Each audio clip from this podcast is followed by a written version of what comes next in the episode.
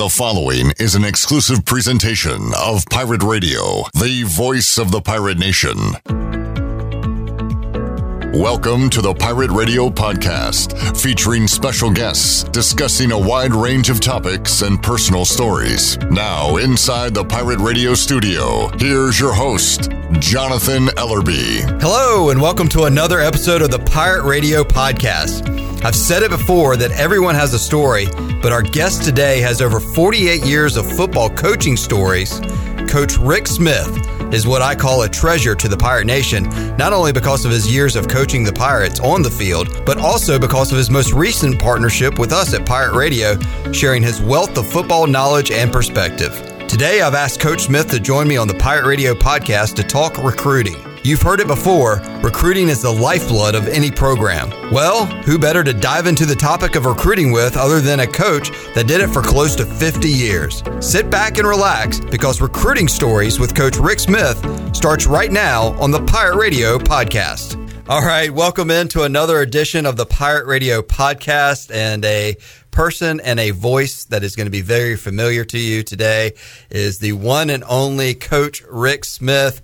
Welcome to the Pirate Radio podcast. Thanks for taking some time with us today. You're welcome. Now, Coach, uh, we had lunch recently, and uh, you were telling me recruiting stories, and uh, I wanted to have an opportunity just to talk about college football recruiting with you because uh, basically this is going to be recruiting with Rick Smith. So uh, you've been a coach for 48 years in the business, high school, college, even even uh, NFL Europe. Yes. So, uh, I mean, there wasn't going to be any recruiting stories probably for NFL Europe, but maybe we'll get to an NFL Europe story at some point. But uh, the recruiting in college athletics is always known as the lifeblood of the program. And uh, it's it's just something you have to do, and it's it's important. But uh, I, I wanted to get your perspective and stories and uh, thoughts on on the world of recruiting from when you started. I guess because you, have been at East Tennessee State, Georgia Tech, Alabama, Baylor, Kentucky, Tulane, Cincinnati, Louisiana Tech, South Florida, and of course East Carolina. Yeah, I, recruit when when when someone just asks you saying, "Hey, you were a college football coach and coached for over forty eight years. What what do you love? What did you hate about recruiting?" Well, back before you know they started all the rule changes to where at one time a college coach could leave his campus 365 days a year and recruit. He could go to a high school as many times as he wanted in one day or each week, and all that changed. Uh, you know, back in the 80s to where, you know, you could only go to a home twice. Uh, you couldn't go off your campus to see a recruit except, you know, two weeks in December the month of January and three days in February, and then you could be on the road uh, six weeks, but each coach could only be out like 17 or 20 days in uh, June. I'm sorry, May and the last two weeks of April. So the rules changed a lot. And basically, all you're supposed to offer that young man is a football scholarship, which is, you know, a place to stay, three meals a day, seven days a week, all his tuition and books. That's a scholarship. That was a scholarship. That, that was that, a scholarship, and it's that way today. Right. And well, they have the cost of attendance and a few other perks yeah. today. But uh, when, when you when you reflect back on uh, your time as a college coach, was recruiting fun? Yeah, it was fun, and it was also, uh, you know, so it was more fun than stressful. Yeah, I enjoyed. I have always enjoyed, you know, going into high schools and meeting coaches and building a relationship with them. Uh, you know, and every year recruiting's different because you're getting close. You'll get close to a different coach in your area because, you know, that he has a player that year. Uh, but usually, uh, I would go to a high school. You could go to a high school one time in May uh, you know, April and May, there's that six weeks period. And then they changed the rule to where you could go to that school two times in that six, six weeks period. Uh, and that was, I always thought that was, that was a great rule change. And then starting the first uh, day in September, you could go to a school one time September, October, November, and the first two weeks of December. You know, so like you could go out and recruit, leave your leave practice after practice on Thursday, you know, drive to your area or fly to your area and you could recruit all day Friday. So So when you would go to these high schools, I mean, you would meet one on one with with the players, or No. you, you you would go watch practice. What what what would what would you do? Well, uh, like in the in the springtime, you know, you would go to practice. You would get to the school. That if they had spring football, I guess. Yeah, and well, even if they didn't have spring football, you would go to that school. Like like when I was here, I had the Greensboro area. Mhm. Well, let's say it's it's it's spring recruiting, and I go to Greensboro in May. Well, I go. Let's say I go to uh, one of the high schools in Greensboro. Well, I get to the school. I go to the front office. I tell them who I am. Usually show an ID.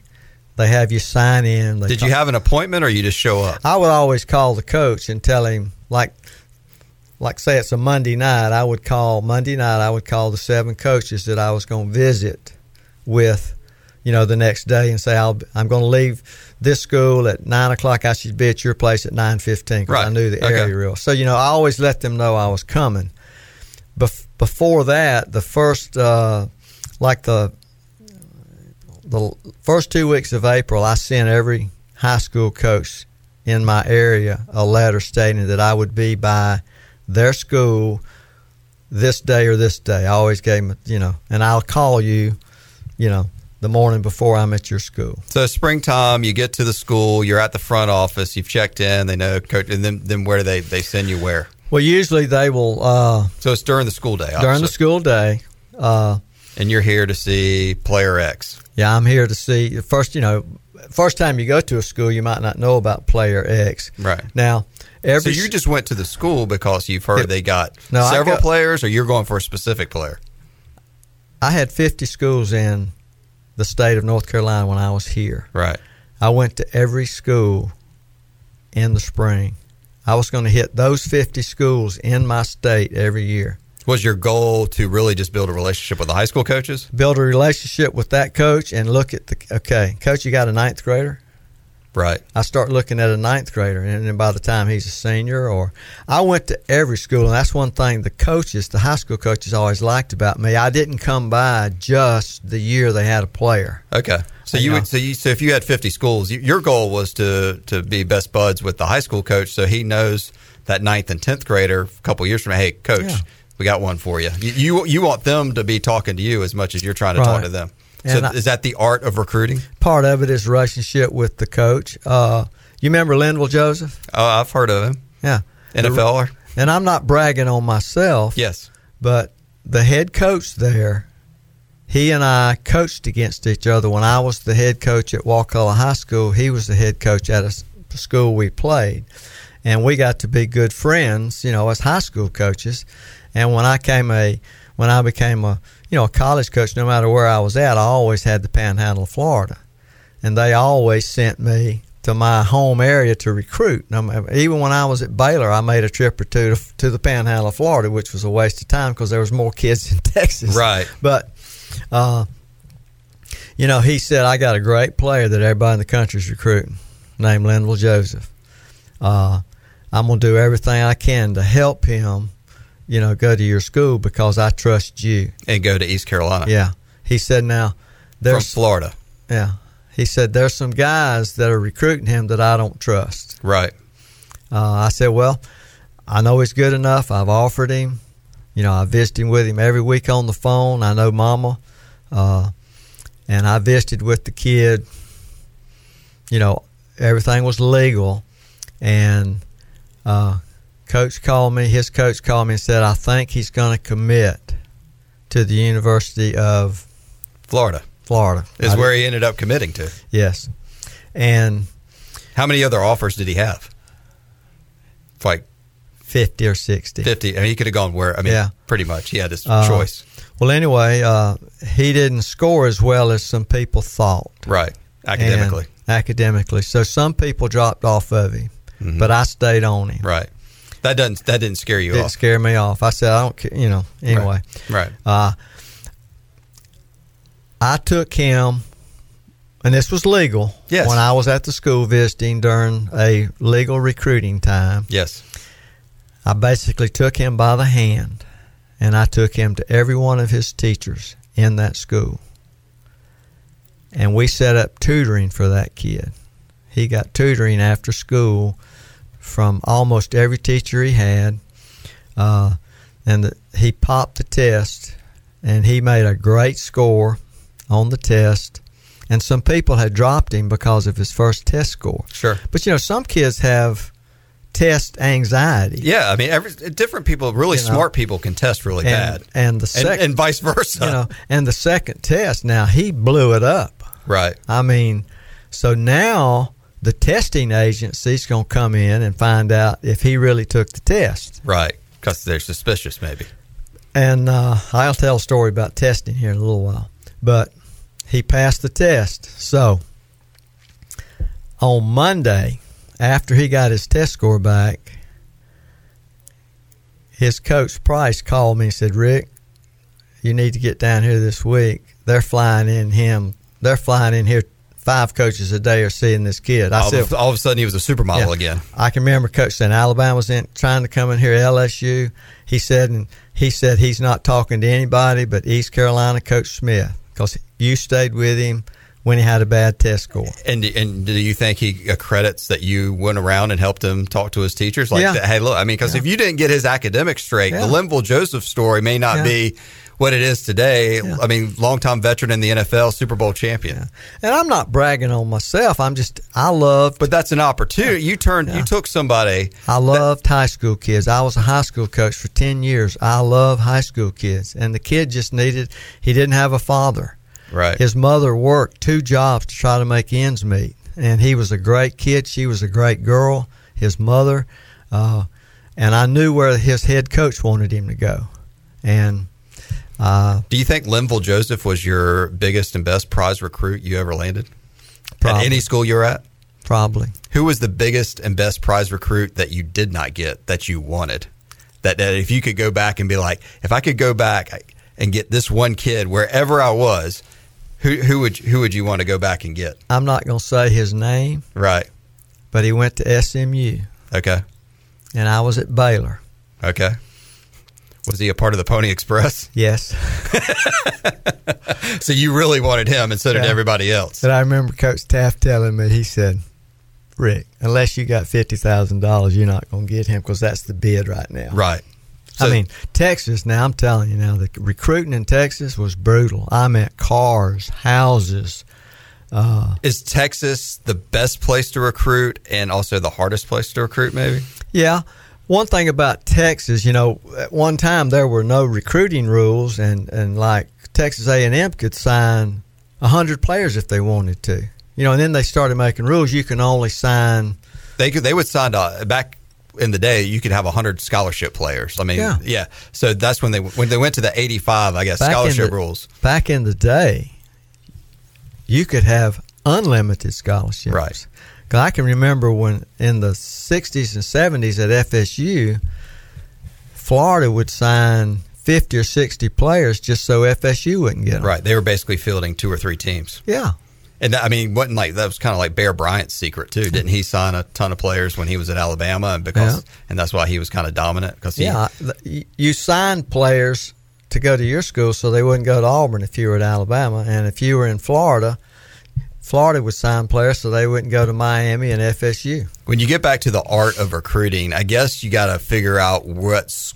I mean, obviously you know what school you're at, but you also got to know what you're selling because each school has a different. I mean, you were at, you know, Georgia Tech, but you were at Alabama, you're at Baylor, Kentucky, Tulane, Cincinnati, you know, East Carolina, USF. I mean, obviously everybody has an opportunity to come play football, and and that's the goal. But uh, what's what what is like what are like the top three things when you're when you're when you're selling a recruit of uh, what you want to have in your chamber when you're going you know to high schools or talking to players Well, each each young man's different, so you have to kind of find out what each young man's looking for in a school. You know, the first thing is what do you want to major in, son? And if we don't have that major, do most of them say football though I mean, do most of I mean, when, you're talking, honestly, when you're talking yeah. to a, a 18, 17, 18 year old young man, and, and, and are you, how much academic talk is there, or, uh, truthfully, on, on, the table at first, you know? Uh, it depends on the young man and the parents, but right. a lot of, some of them just flat football is all they cared about. Right. But, and then you have to convince them about the academic right, side. And I would tell them, well, son, first of all, if you don't make the academics and the test scores, you won't be at any school. So that's important. And then I would hope that you would go to a school that has the major that you're interested in. And I also understand that you're probably going to change your major once you get to a school on an average of two or three times, you know, per student. Uh, so what do you want to do? You know, like a lot of kids will say, Coach, I'm not really interested in Georgia Tech because you're an engineering school. Because that's all they knew about Georgia right. Tech. I said, well, son, that is the perception. Son, we have one of the best business schools in America at Georgia Tech. I said, and there are there are other. You can get a pre med at Georgia Tech. Mm-hmm. There are a mm-hmm. lot of degrees at Georgia Tech that you don't know about. So let me when, you when, when, you're talking to recruits, what's the percentage you, would you say, no matter where you are, of kids that have actually been to your campus uh, and not ever been to your campus? As you said, they've maybe just heard of Georgia Tech, or maybe they've heard of East Carolina, maybe they've heard of heard of Baylor, or, or they've seen them on TV. But what before you get them to campus for a visit, what do, what do you think the percentage is of of of, of players that have ever even been to Greenville, North Carolina, or to Waco, Texas? It probably depends on the school and the location. Now, there are a lot of young men that I recruited from Greensboro, Greensboro, North Carolina, that never been on our campus. Right. But and had they been on any college campuses, really? Some of them had, some of them hadn't. Uh, it all it kind of depends on you know that young man's situation where right. he's at his his situations what school he's in uh, and you can you can be in Greensboro and hit you know in the city limits there are five schools within five miles of each other sure you know uh, is it is it harder to recruit uh, out of state students to come to a, another school in state like if you I mean like when you were at you know Georgia Tech or Alabama or Kentucky or wherever, trying to get kids from you know a, a border away, like a, a, completely whole, or you know, is that is that really tough to get them? When to- I when I was at Georgia Tech, uh, twenty years, well, maybe not, probably ten or fifteen years before I got to Georgia Tech, Georgia Tech recruited Alabama extremely hard. And for 15 to 20 years, there had not been a college coach from Georgia Tech in the state of Alabama because of a big argument that Bear Bryant had with with Bobby Dodd. And and those two were friends at one time, but something happened in recruiting to where they got in a shouting match and Georgia Tech did not recruit the state of Alabama for 10 or 15 years. Just because they didn't want to bump heads with just, their... just because of that relationship. Hmm. And Coach Curry said, Well, Rick, you're recruiting the Panhandle of Florida. I want you to recruit South Alabama. And so I had Birmingham and everything south.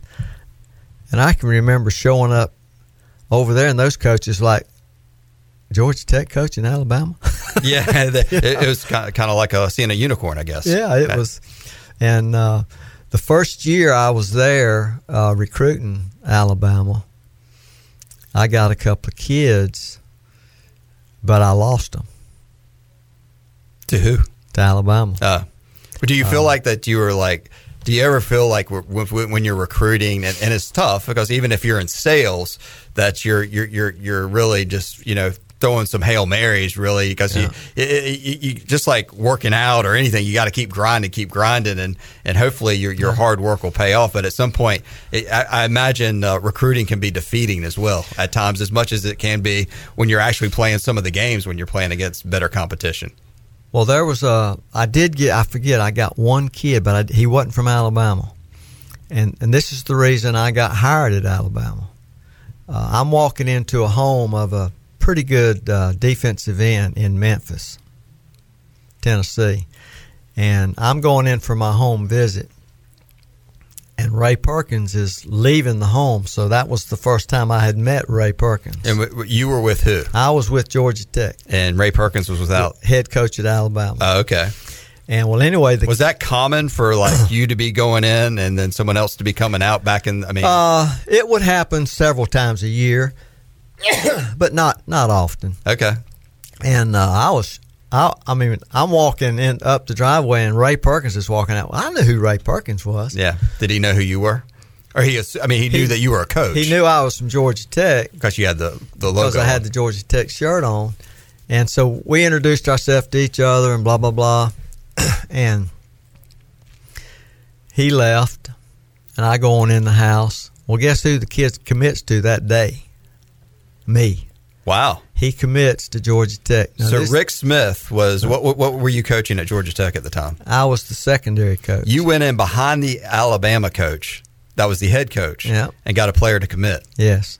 Do you remember any of this conversation or what you said or how, how, how did you convince someone to go to Georgia Tech from from Alabama that was in Memphis, Tennessee? This young man was at an academic school. He had a 4.0. He wanted to be an engineer. So I had some things going for me. So you had the academic in your holster Yes. of, of, of a bullet ready to go. Right. And when Did I you know that going in? I knew what he wanted to do, Mhm. and he was a 4.0 student, and he was very intelligent. And I just kind of felt like that he was looking at things that was going to help him be a successful person in the future, and football was kind of going to help me get there. But I'm not going to be persuaded to go to a school because it's a football power, you know, that type of thing. And well, he committed to me that day. And uh, Were you expecting that? no, I was not expecting that. How happy were you? I was very happy. Was there anybody coming in when you were walking out? Nope. Uh, Uh, the head coach really uh, liked me there, and I had a thing going for me when I would go in and and and I would always let the the high school coach know that hey, I was one of you for ten years. You know, I was an assistant. right. So you you played that card a lot. That always helped. And they said, "Well, how'd you, where'd you start?" I said, "I started as a JV coach, head JV coach at Godby High School, and there was only two coaches on that staff. There was me and Calvin Miller, who knew nothing about football. And those that year that I was a JV coach at Godby High School, I learned more about coaching than anywhere I ever was because I coached all 22 positions. Coach Rick Smith joined us here on the uh, Pirate Radio podcast today, talking recruiting with Rick. And uh, Rick, obviously, relationships are important from what you said. If you had to rank them in order of what's, the, and this is going to be tough, relationship to have the best relationship either with the player, their parents, or their high school coach. Who who who do you think is? Uh, I mean, if you could pick which order of uh, how, what would what's more important? First of all, the high school coach, because you're not going to get close to the kid or the parents if the high school coach doesn't help you. Right. So you have to. Get, he, he's the guy that's going to get you your foot in the door Yes. And because he, he, may not get your foot in the door, but he can also keep you from getting in the door at all because he, he may say, "Don't worry about them." he's going to help me. Yeah. He's he's going to he's going to help me, but he's not going to hurt me. Right. You know. And the schools I was uh, that I've coached at were all good schools to start with. Now there was like when I was at Georgia Tech, it was tough because we hadn't won in a few years. Right.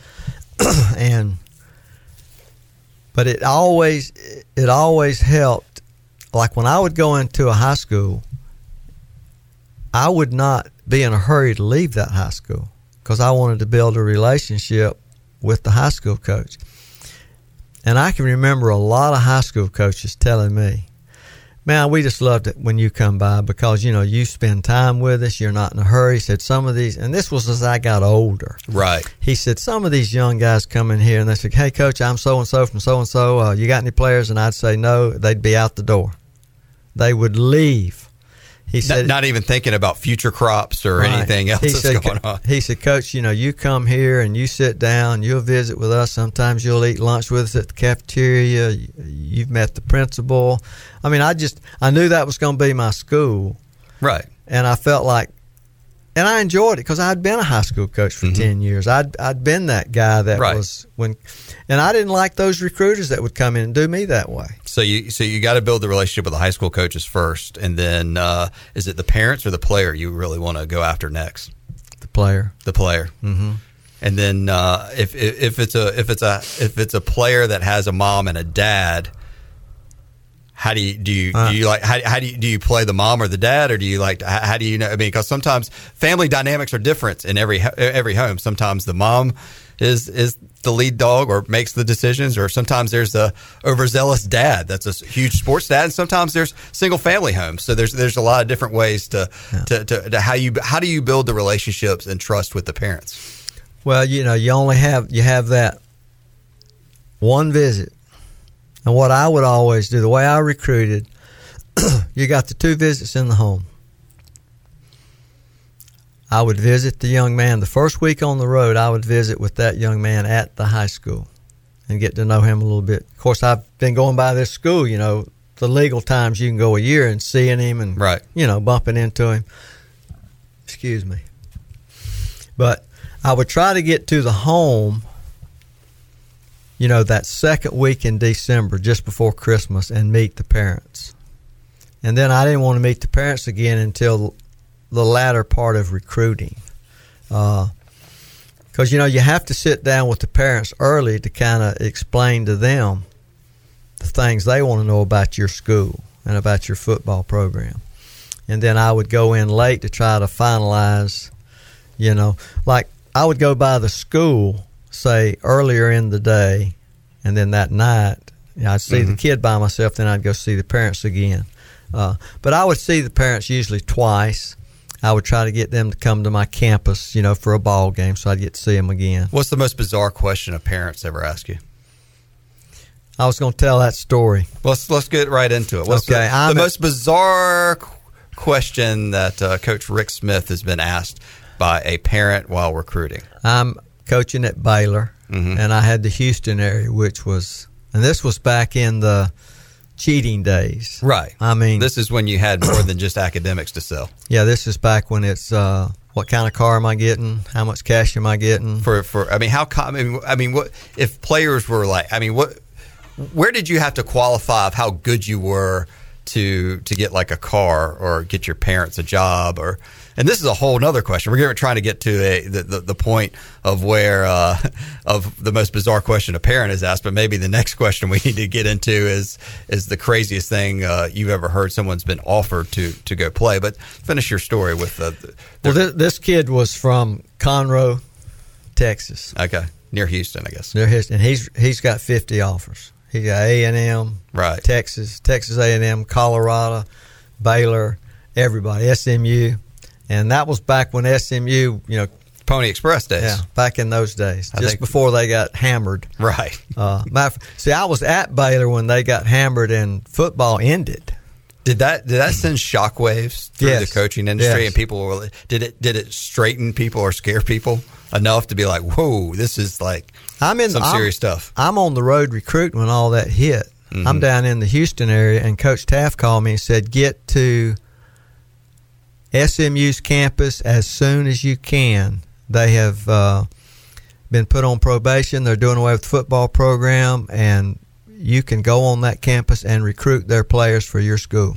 Oh wow. So that that was a different kind of recruiting. Yeah, there was only like 50 coaches there when I got there from 50 different schools. You pulled up, it was like like a Black Friday at the Oh, mall. it was. It was unbelievable. You know, and you're you're making appointments to sit down and talk with this kid or that kid. You Right. know, I mean, it was. Yeah. Uh, we got we got a DB out of that. I met with the DB. So you got one out got of one all out of all all the that. SMU players. Now I wasn't the only Baylor coach there. Now all of us were there. Right. So so the guy called and said send, send everybody. I mean, it's the whole staff. I It's- guess that that's what you call a full blown blitz. Everybody go. it was like the national coaching convention. it was it the was, unofficial national yeah, coaching. It was unbelievable. Yeah. Uh, and then they had to the uh, the the the principal had to put a stop to it. You know. Oh, yeah. This only went on for like two days, and then they The chancellor. nobody could come on Yeah. campus uh, for for a few days, and if they gave list out of all the players, uh, their phone numbers and their home address. And, Right. You know. So All right, back on subject here. Well, you're, you're in Houston now. Okay. And uh, this is the most. This kid was uh, a prize recruit. He has 50 offers. Yeah. And uh, I guess Well- you talked to these parents. this is back when you could sign the kid yourself the day of national signing. Right. and uh, I'm in the home. Well, actually, it was the day before signing. I'm in the home talking with. I'd been in the home once before, and, and he, he was. It was just Mama, him and Mama, Right. and had a great relationship with Mother, and the kid committed to us. And uh, when he was on campus for his official visit, he, I was in the meeting with his mom, Coach Teaff, and myself. There's four people in the meeting there with the head coach, and the kids. And the kid said, "Well, you know, I'm about my home's 200 miles from your campus, and I don't have a vehicle." And Coach Teaff said, Well, you know, we can't get you a vehicle. He said, Really? And Coach Teaff said, Yeah, we can't buy you a vehicle. And the kid kind of was confused. I was sitting there thinking. Maybe because he hadn't heard that from somebody else. So Coach Teaff says, No, we can get you a summer job, you know, and you can earn the money. Right. And we can, uh, you know, help you earn money to buy a car. Right. So, anyway, uh, the next week I'm down there again to see the kid, and as I, I get through with the kid, A and M comes in. Well, it just so happens that this is the first time I meet the dad, and guess who the dad walks in the house with? The A and M coach. The A and M coach. The. A and M. He rode to the house with the A and M coach, Mm. and uh, cash, you know, has been offered to the kid. Yes. and the dad's got his hand out. And so I said, Well, I'm out of here. I don't do business like this. Right. That young man followed me to my car. He said, Coach Smith, I want to go to the Baylor. I want to go to Baylor. I want to be a doctor. I said, I knew I knew you wanted to be a doctor. He said, Y'all got a great medical school, Mhm. pre med. I want to go to Baylor. Will you help me get a truck? He wants to be a doctor, but he he needs a pickup truck right now. I said, son, I will help you get a truck legally. right. I will I will set up a meeting with you and Don Buckalew at Buckalew Chevrolet right here in Conroe, who is who is my personal car dealer. That Right. car I drive is from Buckalew Chevrolet. He said, if you'll do that, I'm committing to you today to come to Baylor. Even though his dad and A and M are. Yeah. Uh, they're in the they're in the building. They're in out. his house Yeah. talking. The kid says, "I'm I'm going to Baylor." Wow. We, we shook on it. I said, "I'll call you sometime later today, and tell you when your meeting is with with Don Buckalew Chevrolet." hmm So, to make a long story short, you know, he signs with us. Re- reporting day. You know this. Yeah. This was in May. Right. Well, he came to, you know, he, he, he wanted to go to summer school Oh, in the summer. in the summer. Yeah, yeah, yeah. Because, I mean, he was like a 4 student. Right. Yeah. He he wants to be a he wants to be a doctor. Yeah. You know, and like we had only maybe five kids reporting early back then. Yeah. That that wasn't the norm. You know, we're all standing out front of the football office when the kids drive up. You know, well, this kid gets out of a brand new Chevrolet truck. I mean, it's brand new. Yes. Coach Teaff looked at me. I looked at him.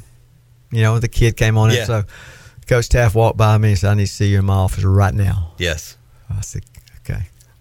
Well, he thought that I had something to do with the Right. the car. Thought Coach Smith was working the deal. So I walk into Coach Teaff's office and uh, he said, How'd you get that truck? I said, Coach, he got that truck legally from Buckalew Chevrolet. he said, Don Buckalew Chevrolet? I said, Yes, sir. He's my car dealer. The Don Buckalew Chevrolet? I said, Yes, sir. He said, Are you sure everything was up and up? No, sir.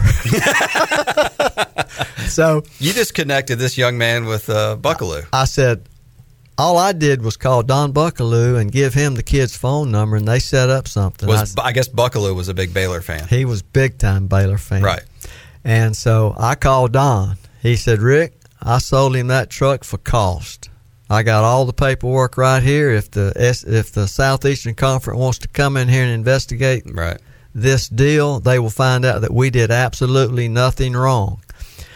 I said also uh, you you might get a call from them. But now, what about his job? You know, you, you hired him for me, you know, for right. a summer job. I said, did he show up? Yes, Rick, he showed up. I said, what'd you pay him per hour? I said, I paid him fifteen dollars an hour, which is a lot back then. I said, you paid him fifteen dollars an hour to wash cars. Yes. He said, yeah, and that's the going rate.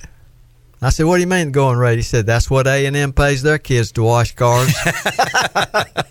so he was, uh, Mr. Buckalew was uh, playing the game, I guess. Yeah, he was a Don Buckalew was a great guy. Every time I went to, if he found out that I was in Houston and I didn't come by and see him, did he always have jobs available for car washers? Yeah, he did. He did. How common was it in Texas or just wherever to have a bunch of Don Buckalews?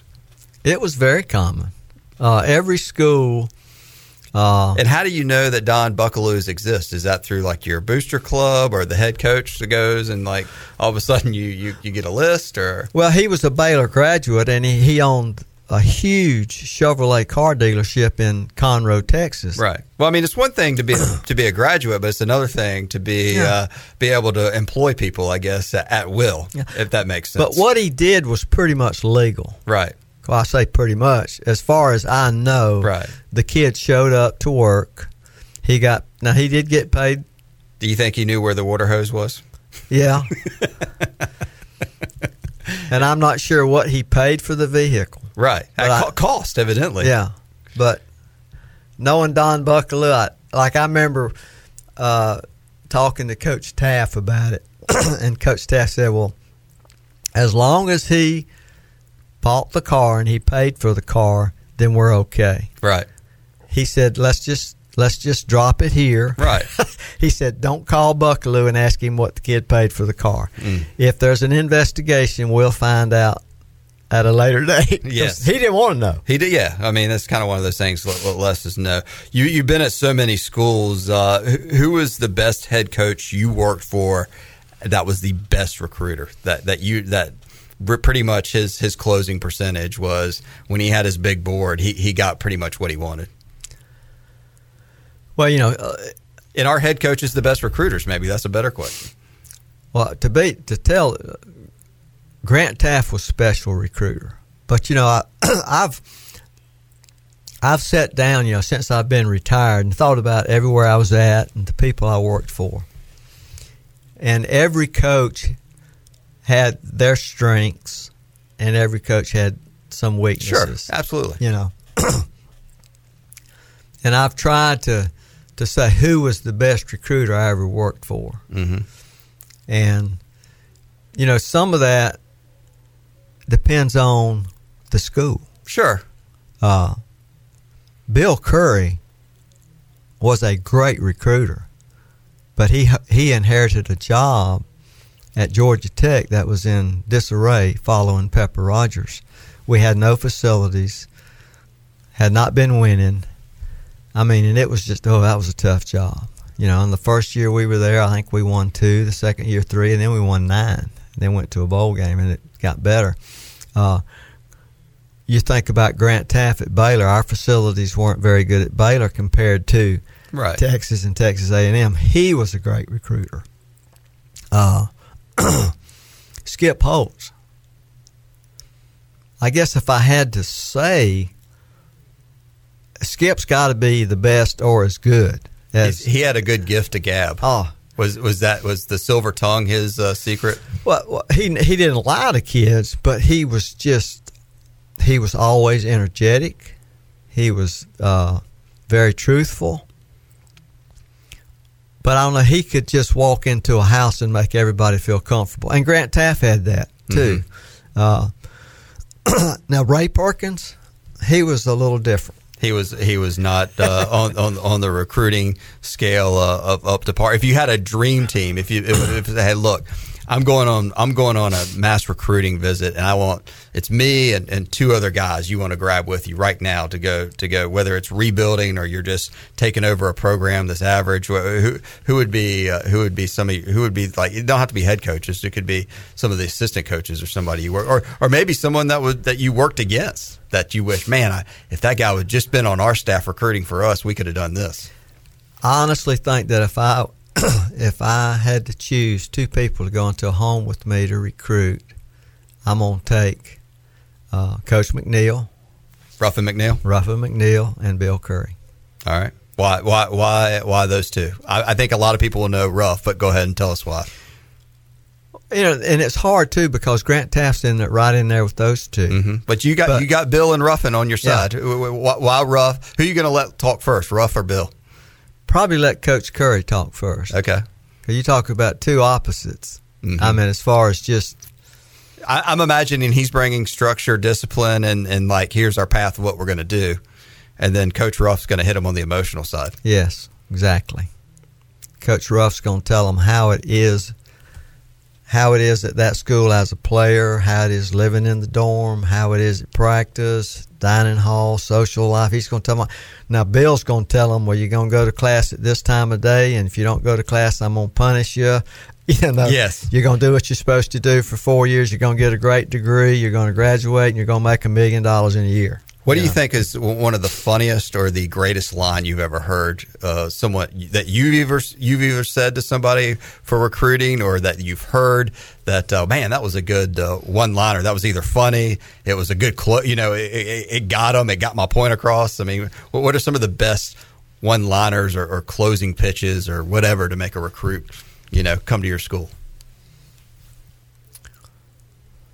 That's a tough question. It is tough. Uh, I mean, all these, all the coaches, and, and you guys, you guys all have your sayings, yeah. you know, and have, you know, I mean, I, I think of a dozen that uh, Skip Holtz used to say and Ruffin McNeill used to say all the time. I can only imagine what, what they're doing off mic, just sitting in a living room or sitting with a with a young player and, and, and trying to like get them excited or get them to their, their their eyes to like get wide and get excited about coming to play football at their school.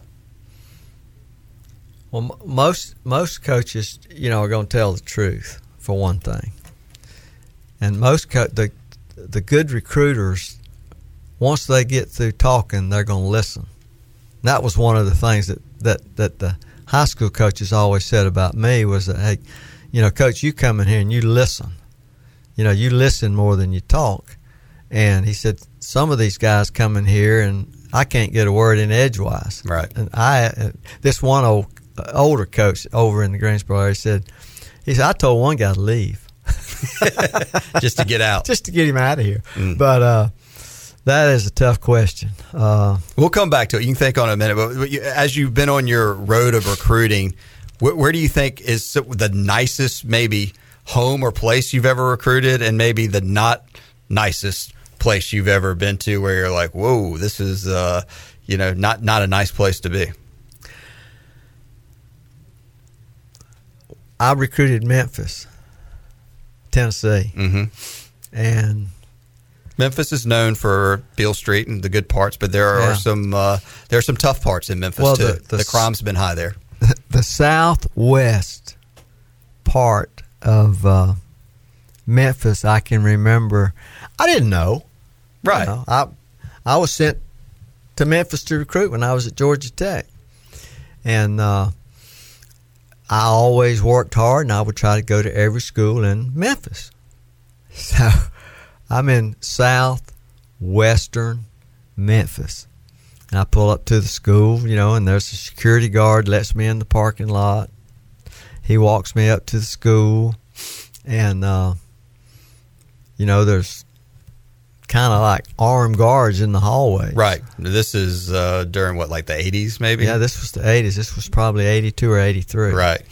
And so I visit with the high school coach, and you know, I leave. I go down to the to the parking lot. Well, there's no police officer down there at the time. You know, he's I guess lunch or somewhere. And I get down there, and all four of my tires are flat. Oh wow! Some kid took a knife, I guess, and slashing tires back in the '80s was a yeah. big thing. I kind of remember that. So I'm sitting there with my rent my Avis rent a car with four flat tires. Mm-hmm. No uh, cell phone. No cell phone. Right. So obviously. I, so now the policeman walks down there with me. You know, he walked mm-hmm. me in the school. He also walked me back to my car, and he just shook his head. You know, he said, "I can't really believe you even came here." so he's blaming you. I said, "I said, what do you mean?" He said, "Well, recruiters quit coming here ten years ago because of all the crime and murder." And mm-hmm. he said, "We are shocked that you're here." that you're here. I said, "Well." I just need to go back inside and call Avis. Mm-hmm. So I went back in, called Avis, told him what happened. So, you know, Wrecker comes and hauls that car off, and I had to wait. I waited with him, you know, until Avis brought me another car. That was the last time I went to that school. Didn't go to Southwest Memphis no, I didn't go there school anymore. or whatever anymore. Didn't go there anymore. Uh, I signed kids out of Memphis, though. Uh, that one story I told earlier about Ray Perkins leaving, yeah. you know, that was in Memphis. I got that kid. Uh, what was your favorite place? Do you think uh, that that you had the, the, most fun recruiting when you, you just remember, man, it was just this was this was this was an awesome experience. The, you know, I'm from the South, right? And uh, when I went to Kentucky, they hired a recruiting coordinator that uh, he just recruited different than than I was used to. Uh, I have a southern accent. You do. My, my, nickname, my nickname in college was Alabama. Wow. Even though I was from Florida. Uh, he sends me to Detroit, and I'm I'm recruiting all those Ohio and all those places. Right. So you're wearing your University of Kentucky gear. Yeah, I walk into Detroit. I walk into one of the schools in Detroit, I mean, it's a nice private school. It's a nice mm. Catholic private school, and I'm in my coat and tie because back then everybody recruited in a coat and tie. This was probably '82, and uh, I go into the front office and I tell the secretary I'm Coach Smith from Georgia Tech, and uh, I'd like to see your head football coach. And she said, "Well, it'll be a while, but could you wait right here?" And I said, "Yes, ma'am. I got right nowhere to go till I see the head coach." So about five, six minutes later, about 20 ladies come into the office, and they're all just kind of standing there looking at me. And uh, the girl says, "Well, how's the weather in Atlanta?" I said, "Well, when I left, you know, it was it was 86 degrees and just a beautiful sunny day." And well, how'd you get here, Coach? I said, "Well, I flew and." When'd you get here? This asked me all these kind of questions. And finally, I started chuckling and I said, You just want to hear me talk. and that's what she did. She went and got all those people to hear me talk. I it was like country comes to town. Funny story. They, they wanted to hear you talk. And uh, I, I drove up to a, I got lost. I don't know if I've told you this story, but I drove up to this huge body of water the road just dead ended into this huge lake. I mean, it looks like one ocean. of the Great Lakes up there, maybe. It looks like an ocean. Mm-hmm. And when I, man, I'm lost. Right in Detroit, no cell phone. But as I pull up to this body of water, there's two posts, you know, with a railroad tie across it, and I, can see way across the lake. I can see downtown Detroit. So I, I said, "This is a great. This is one of the Great Lakes," and I'm lost. So I turned around and found a phone booth and called this this head coach uh, at East uh, East Detroit High School. He mm-hmm. told me how to get to his school. So that was, but that was scary. Uh, so you had to use a lot of atlases back then because I my, my I guess one of the biggest questions I guess during the '80s, like when you're sitting in lobbies at schools or somewhere, like everybody when you sit, you even look at stoplights now. Everybody's thumbing through their phone. Yeah. What'd you read, like books, or what? I mean, what what'd you do when you had what? to sit there for twenty minutes or an hour while you were waiting for to talk to people? I mean, what what would you do to pass the time? Talk to other people. You just sit there and just Visit. talk to the secretary yeah, or whoever else. You didn't have cell phones, right? Yeah, yeah. But what I did with kids, like if I knew I was going to recruit them, when I sat down with them, you know, I always had a vanilla folder on every kid. I'd open that folder up. I'd say, "Son, here's the high school." I drew a circle. I said, "Now this is this is north of the school. How do I get to your house?" He said, "Coach, go out of the school, and you're in front of the school. You take a right, and you stay on that road for so many miles, and then you turn on Northeast Street. You go left." So I drew a map on how to get to his school, uh, to his house from the school. Mm-hmm. Now, the first time I would visit with him at home, I would go to the high school, get my map out, you know, and that's how I would get to their homes. Uh, Always a guy charting notes. That's that's that was Yeah, the secret that to was it. building relationships and uh, charting notes, doing things the right way. Uh, recruiting stories with Coach Rick Smith. Coach, before uh, we wrap things up and get out of here, anything else we left off on a, on a recruiting note that uh, was just one of your favorite memories? I got to tell the Cadillac story. All right, let's hear it. Okay. Where, again, I'm at Kentucky, and we've hired this new recruiting coordinator who had no idea how to recruit, in my opinion. Uh, I had always recruited the panhandle of Florida, where I was from, South Georgia, you know, in South Alabama. Well, this this guy, he says we're not going to recruit areas. We're just going to send you to recruit positions. So, Rick, you're recruiting wherever we go. Wherever I send you, you're only recruiting defensive backs. I just shook my head. So whatever, you know. Right. Bill Curry's the head coach. If he says do it, I'll do it. so they send me to Detroit. No, I'm sorry. They send me to Chicago. I ain't ever been to Chicago. I didn't even know where Chicago was. So and and uh, one of our coaches had recruited Chicago a lot. Dave Magazu, Oh, yeah. Damon Magazu's dad. Dave says, Rick, get a inconspicuous car. Get a get a economy car. You don't want to be noticed at these schools you're going to be going to. So I get out off the plane. I go to the desk to get a rent a car, you know, and I've already ordered a, an economy car. Right. Well, the guy, the the girl at the desk says, "Well, we didn't have any more economy cars. There's a big, uh, big conference here this weekend. All the cars are gone, but I got you a, a Cadillac." I said, "Ma'am, I need a small." This is not not me. I, I, no, I ain't. Uh, no. She said, "Well, you can go to all these other car rental places here, but I'm telling you, there are no cars." So I went to two or three more, and they had no cars. So I go back to her, and I get the Cadillac. I walk out to where the Cadillac is. It's a red two door Cadillac with a white vinyl top.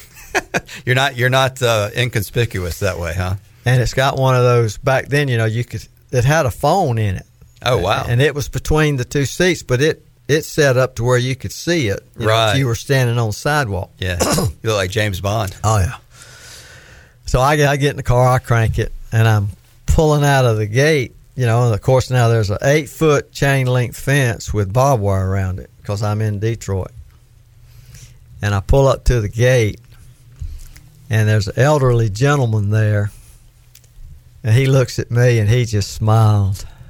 He said, The Cadillac man. I said, Well, it wasn't my choice. He said, Well, you be careful, Cadillac man.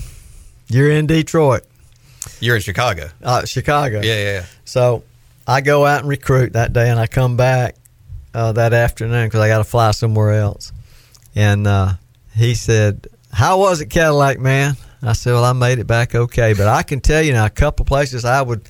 I remember stopping at a red light at a four-way intersection, hmm and right beside me on the corner was about 20 people. And I honestly thought they were going to shoot me or rob me because it was a bad part of town. And the schools I went to, I meant the the chain link fence was 10 feet high, had barbed wire around it, and the sooner I got out of that place, Right. send me back to the panhandle of Florida and South Georgia.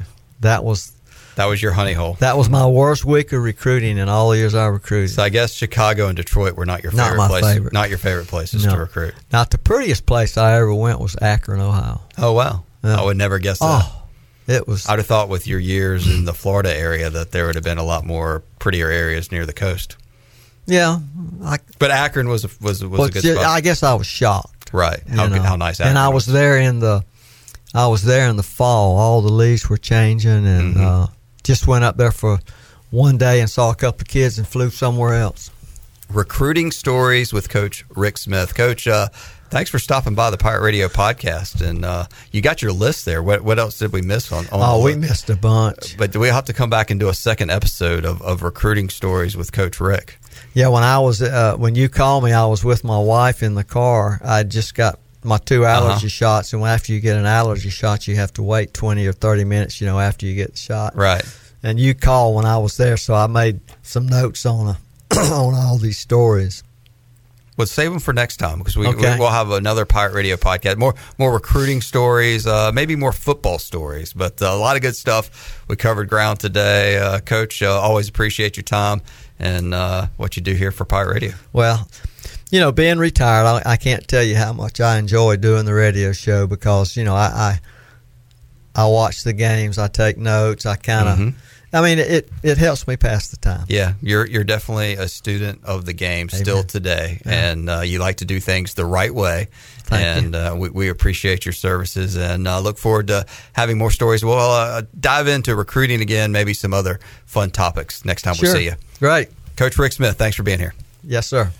What a treat it was to go one on one with Coach Smith today. Thank you for your time, Coach Smith. Recruiting Stories with Coach Smith was so much fun. I hope you enjoyed it as much as I did. We'll be back very soon with another edition of the Pirate Radio Podcast. In the meantime, be sure to subscribe to our podcast in your Apple Store. Visit our website, pr927fm.com, and to follow us on social media at pr927fm to keep up with the latest news and information. Until next time, have a great day, everyone. You've been listening to the Pirate Radio Podcast, an exclusive presentation of Pirate Radio, the voice of the pirate nation.